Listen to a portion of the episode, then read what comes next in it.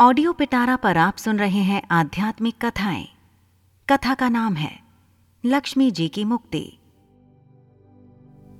कहते हैं कि राजा बलि के कारागार में श्री लक्ष्मी जी सब देवताओं के साथ बंधन में थीं। आज के दिन ही कार्तिक कृष्ण अमावस्या को भगवान विष्णु जी ने वामन अवतार धारण कर उन सबको बंधन से छुड़ाया था। बंधन मुक्त होते ही सभी देवता भगवती श्री लक्ष्मी जी के साथ क्षीर सागर में जाकर सो गए थे।